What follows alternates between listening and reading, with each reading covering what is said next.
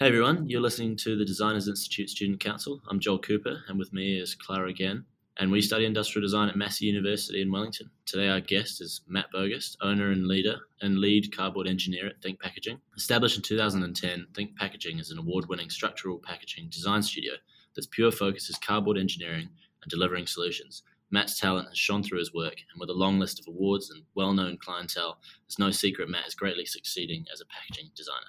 So thanks, Matt, for coming along today. How are you going today? Very kind. I'm good, thanks. Yeah, good. It's a good day today. Nice.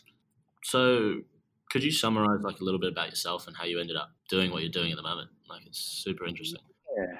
So I'm kind of a self-labelled cardboard engineer because I don't really know what else to kind of call it, I guess. Yeah. The industry would kind of call it a structural packaging designer. I chose cardboard engineer because it kind of gets to the point more, because I get confused between a graphic designer or a structural designer. I've been doing this and calling myself that for just over 20 years. So when I was 17. Yeah, wow. 17. Yeah.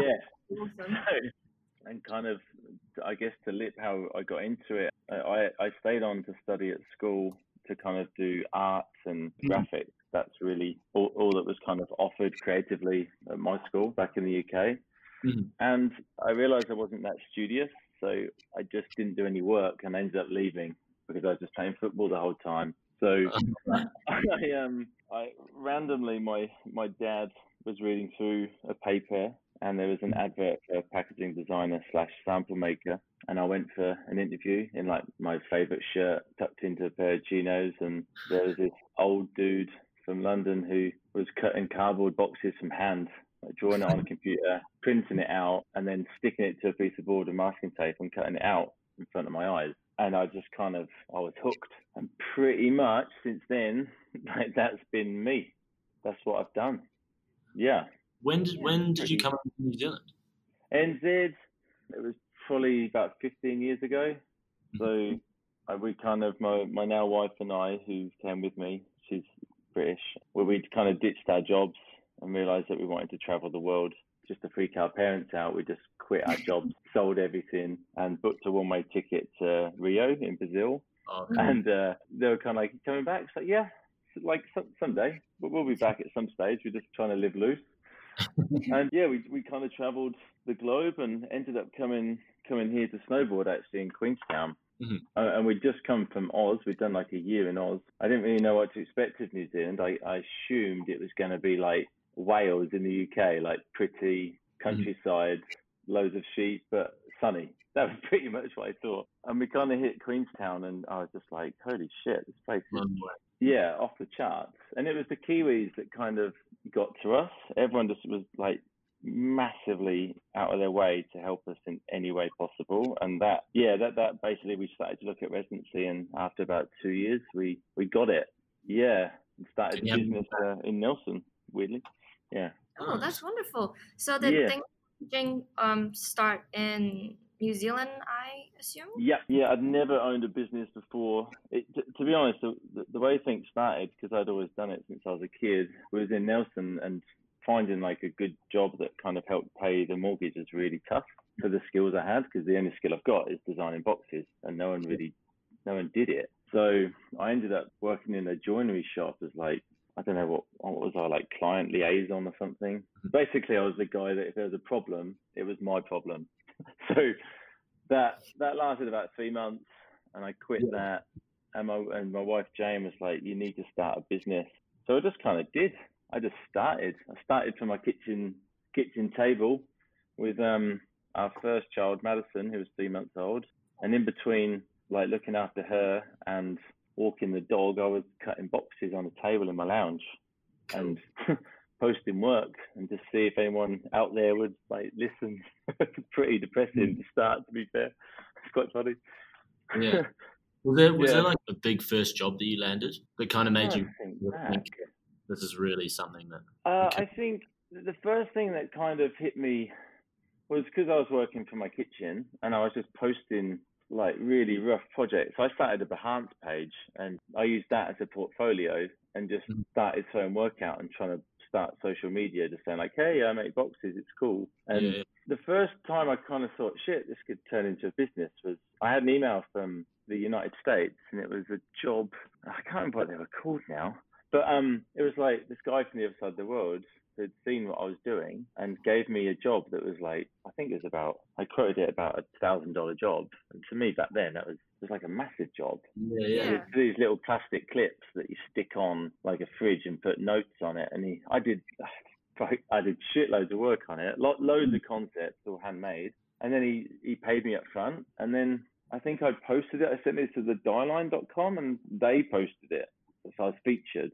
And then from there, Think Packaging just started to kind of trickle a bit more. And it kind of grew from that little seed, you know, like just getting your work posted somewhere. That was probably the biggest thing. Yeah. Cool. That's so wonderful.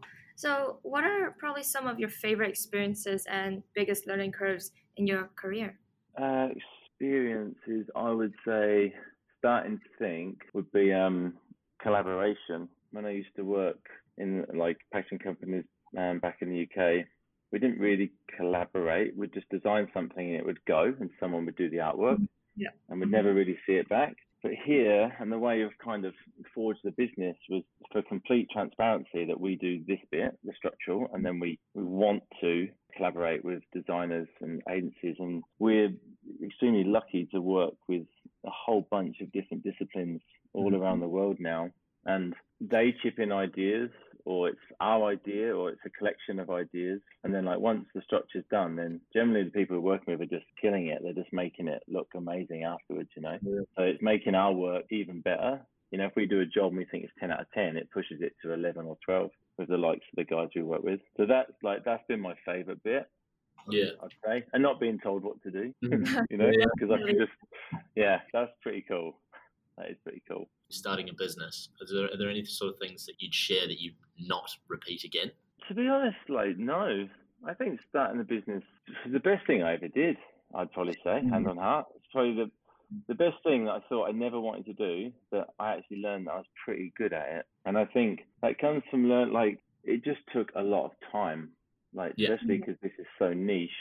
I literally had 5 years of not really earning any money. And I was working like night shifts, sorting parcels at Courier Post, which I used to tell everyone that it was like research for my job, I was undercover. So I did the hard yards. I think if you're going to do something like that, you just got to realize that no one's going to give you it. You've got to go and get it. But touching back to why we loved NZ is I just asked people, I'd ask for opportunities and just go and talk to people, network. I did a lot of that in the early days, just getting used to just introducing myself. Yeah. You know? Yeah. Was that sort of like expos or like just meetups or things? Or was it? Yeah.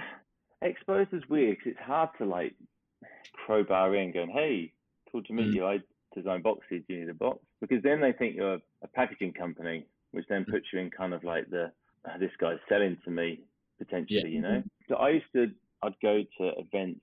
I was in Nelson at the time, so I did like networking groups and events similar that I could find to what like a DINZ event would be, you know, like a best of the best talk or something like that. Something that you'd have like-minded people in the room that they might be a speaker and you might be able to go up to them and say, I love what you do. I do this. Can I email you and you can send me like a good person to talk to? And you'll find that most people would just be like, sure, no worries, you know? Yeah. Mm-hmm. Yeah. Do you find any limitations working with paper and cardboard? I know, like for us industrial designers, we often look at it as like just a phase of our design process, but sort of looking at your work, I've now sort of realized that there's so many things you can do with it, and it makes you realize how many applications you can. Often we'll look at something and be like, how can I look at stuff thinking like, how can I build that from cardboard rather than what material should we use? It's kind of like, I wonder how that would work. Like some of the theory through most materials is still used in what we do here with cardboard. It just so happens that we use this substrate because it can be printed, die cut, pretty affordable. You know, it kind of, it's funny because it's always been used. So I guess you could argue there must be a new material that could outdo it. But if anything, it's got cooler to use cardboard than it ever has been. You know, there's cardboard furniture, cardboard fucking beds and stuff like that. Yeah, people are building houses out of cardboard. Like it's probably been underrated for that many years, and I've been like a proper diehard fan of it since I was young, and people just thought I was nuts. But yeah, it's the only limitations would just be if you've got something really heavy, you know, you just can't use it. But then that does lead more into a more industrial design, you know, and wood and metals and stuff like that. So I leave that to those experts. You know, I know my limitations. Yeah, it's a good thing. Yeah. Personally, I have a packaging project that I'm currently doing and kind of linking it a lot to sustainability as well. So just wondering, like, how much do you think about the end of life of like structural packaging and stuff like that? Oh, a lot. Probably in everything we design. I've kind of got like a motto inside that just like, if you're going to design something that's going to be made, then do it well. Because if you're going to design something that's going to look and work like a piece of crap, then it's just tossed away for like no reason. If you're going to make something, then at least make it. It's got to be for a purpose, and it's got to work right. And I guess you can select certain materials that kind of go with that product the best. So if it's got to be compostable, there's all these new materials and cardboard that can be recycled and composted. But often at the same time, it comes at like a premium cost. So there's a lot of talk about, I don't know if anything's truly fully sustainable, you know, so it's a bit of a strange area, but I do get asked a lot, and I haven't really got that perfect answer for that. Yeah, the only thing would be is that kind of, yeah, we try not to over package stuff, but then you can be caught on that saying, if you do, you know, we do some extravagant jars of honey that are worth $2,000 and the package is extravagant, but that they are at low numbers, and you generally, those packages are classed as a keepsake rather than a disposable, recyclable, you know, recyclable item. So brief by brief, you know, kind of changes. Well, that's really cool to hear, and glad that there's a lot of like sustainability thinking towards like the end of life as well. And I guess it leads on to my next question about how do you kind of find balance between protecting the product and like the aesthetic of the packaging and the cool structural parts of it as well? And that's good, because that leads on to that last point of designing smart. I think we can design quite smart, and quite often we're doing a job at the moment where we're redoing a whole suite of packaging, and without loads of effort, just a bit of considered thought, we've kind of naturally made the pack do the same job, so it keeps the package, it keeps the product safe, but it's using less material, less insert, lower grammed material. So that, I think that smart thinking and experience leads into just not having a box full of stuff. The box itself with its internal flaps that are generally on a carton, you can use those to do a job of an insert, a separate insert. So generally it's just getting into that thought pattern of spending that extra time really thinking and sketching ideas down rather than just jumping in doing something that most people would do. We try to think of like route B. It's quite hard though to get into that mindset, but that comes with 20 years. I'd say, you know. Your work with Steens and David Trubridge, it comes across as quite like a simple form when laid out, but it's like the flow of it when it's interacted with is like fascinating. I was just curious how you got to that end design, or whether it was like sort of a concept idea that you revisited, or whether it was like the final like idea that you got to. Again, it's that beauty of collaboration. It was Steens actually contacted, I think they were working with David Trubridge and the team before they spoke to me. And then they emailed me saying, hey, we want to work with you. You're going to collaborate with a NZ designer. And I was like, rad, that's what we do. And they said, it's David Trubridge. And I was like, oh, that's cool. But he's a lighting designer. Like, I'm not sure how this is going to work. But beautifully, they've been working on the concepts of this box. And although we tweaked all that, they had this idea of this opening, this spinning kind of Trubridge-esque look and feel, and like how like beautifully they have nature and New Zealand come across in their work. That replicated, there was an old light that just tweaked around with that opened and changed form to change the patterns of the shading in the room. And they thought it'd be a good idea to have that open like a flower out of paper. So we kind of, from the initial thought that they'd laid down, it then kind of came to us to try to finesse that, which was not easy. We said yes to it, and it was probably the hardest thing we've ever done, ever took on, like months and hours of pure frustration, and almost to the point I actually wanted to give up. I don't think I've ever gave up before in a packaging job, but Yeah. I literally threw my toys out the pram and I just said that, fuck it, I'm not doing this. I'm putting it down for a week and I'm not working on it anymore. And when we come back, it was just a simple thing of joining the fronds of the flowers together by 2 mil straight. That cured everything, and curling them in the right way. And then it went kind of backs and forwards of me and the DT team. And once that was done, then it was kind of, they helped with the look of the pack. And then we did all the form and worked out how nothing would move and how it sat in all the box. And yeah, it was a strange, brilliant collaboration that I'm really glad we did, but kind of didn't think it would work at the start. So just shows that pushing that opportunity actually had a big payoff, because it's a really great piece of work that we're really proud of. Glad you guys didn't give up, because we love it so much. It's very random, but in a wicked way, you know.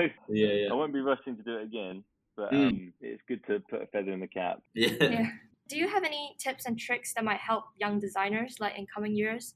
Just have a play with making stuff. That's all I did. Like you can find die lines online just by searching. I think we released some die lines, I think on the thedialine.com, if you tap in something like die line book. I did it with this guy called Avelio Matos. He worked for a company over in the States, and I threw a few die lines in, and there's this whole free resource book that you can just download and cut stuff out and just start playing. And then when you start playing with it, your brain to kick in to work out why things are working the way they are, and measurements and settings, and basically just get stuff on a cutting mat and a ruler, a pen for creasing, and a craft knife, and just start making boxes for stuff.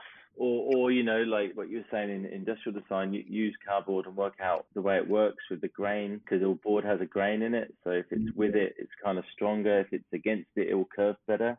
So if it runs with it, it will curve better. Stuff like that. And obviously it goes up in thicknesses, but it's just about getting cutting, I'd say. Were there any other tips on sort of starting a business, or like things that you knew along the way? I think I lipped on it earlier of starting, like logging your work. I used Behance because it was free. There could be some other stuff now, but people find our work on Behance, and still we get inquiries through Behance, certainly in the early days, probably more so in the early days than now. Yeah. I think it's like the number one tool to find creatives. So I'd say put it out there, do a bit of a write-up on it, photograph it the best you can. You can buy little photo booths now. I bought a Boldio or something, like $200. Just start talking. It's hard because I know the feeling, like when I was looking for a job, I moved to London before we went travelling. I just went knocking on doors, sending people emails, and I got loads of knockbacks because, to be fair, my portfolio was pretty crap. I didn't really keep any of my work from when I was doing it for 8 years previous in my job, and that was one regret. I didn't have anything to show. I was just like, trust me, I'm pretty good. Just give me a shot. But people need, it's not just visually. You've got to barking on about how good you are and how amazing your portfolio is. Tangibles back. So I'd say send who you want to work with, send them something, create like a little DM package that they open in the mail, and you've got their attention. Because I get, my emails do my head in through the day. And as soon as something lands on my desk, I'll sit and open it. You know, I'll stop what I'm doing. Yeah. That's actually really cool. I've never actually really thought of that. But honestly, you get anything in the post, it stops you, and it's almost quite exciting, even if it's a bill. Like there's that little bit before it that you think it might not be the bill. But yeah, just talk to people. Yeah. Make connections, I guess. Start LinkedIn, and you have to do all that jazz. Yeah. But it's a bit, I didn't get that at first, but I totally get it now. We made probably the best client in our history through LinkedIn about 4 months ago, just by me dropping a comment, and they DM me, and we got one of our biggest jobs as well. Yeah. It's strange. Yeah. So just taking that opportunity to reach out. So we have time for one last question, and we just thought to kind of have a little fun question, because we know that you did the DINZ Pinata ago. Yeah, so do you have any like good tips on making a good pinata? And making a good pinata?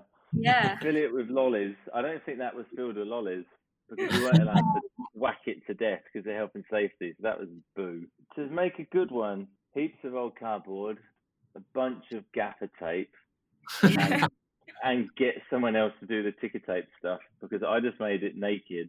And that was hard enough. And then I think Kathy wrote someone in there to stick all those purple bits of foil on. Yeah. So try to avoid that bit, because that would be probably quite tricky. So again, you know, I did the bare bones, and someone else made it look awesome afterwards. So it proves my point. It's stick to your knitting, you know. And make it massive, make it horse-sized like that. Yes. Yeah, definitely. The first one I made, I think I sent a video of me like riding it across the studio like a little dog. And then Kathy was like, we need it like 5 times as big. So I was like, so like horse-sized. And it's like, yeah, so make it massive. Yeah. Yeah. Well, that's wonderful. Yeah, so thank you so much, Matt, for coming and talking to us. So yeah, thank you for listening to the Designers Institute Student Council podcast. Keep an eye out for the next episode. We would love for you to share on Facebook, Twitter, and Instagram, and where you can, tag the Designers Institute of New Zealand. If you're feeling generous, you can give us a rating on iTunes. It really helps with getting the podcast out to new listeners. So yeah, thank you, everybody. And thanks, we'll see you next time. It was awesome talking to you. Awesome. Thanks, guys. See you later.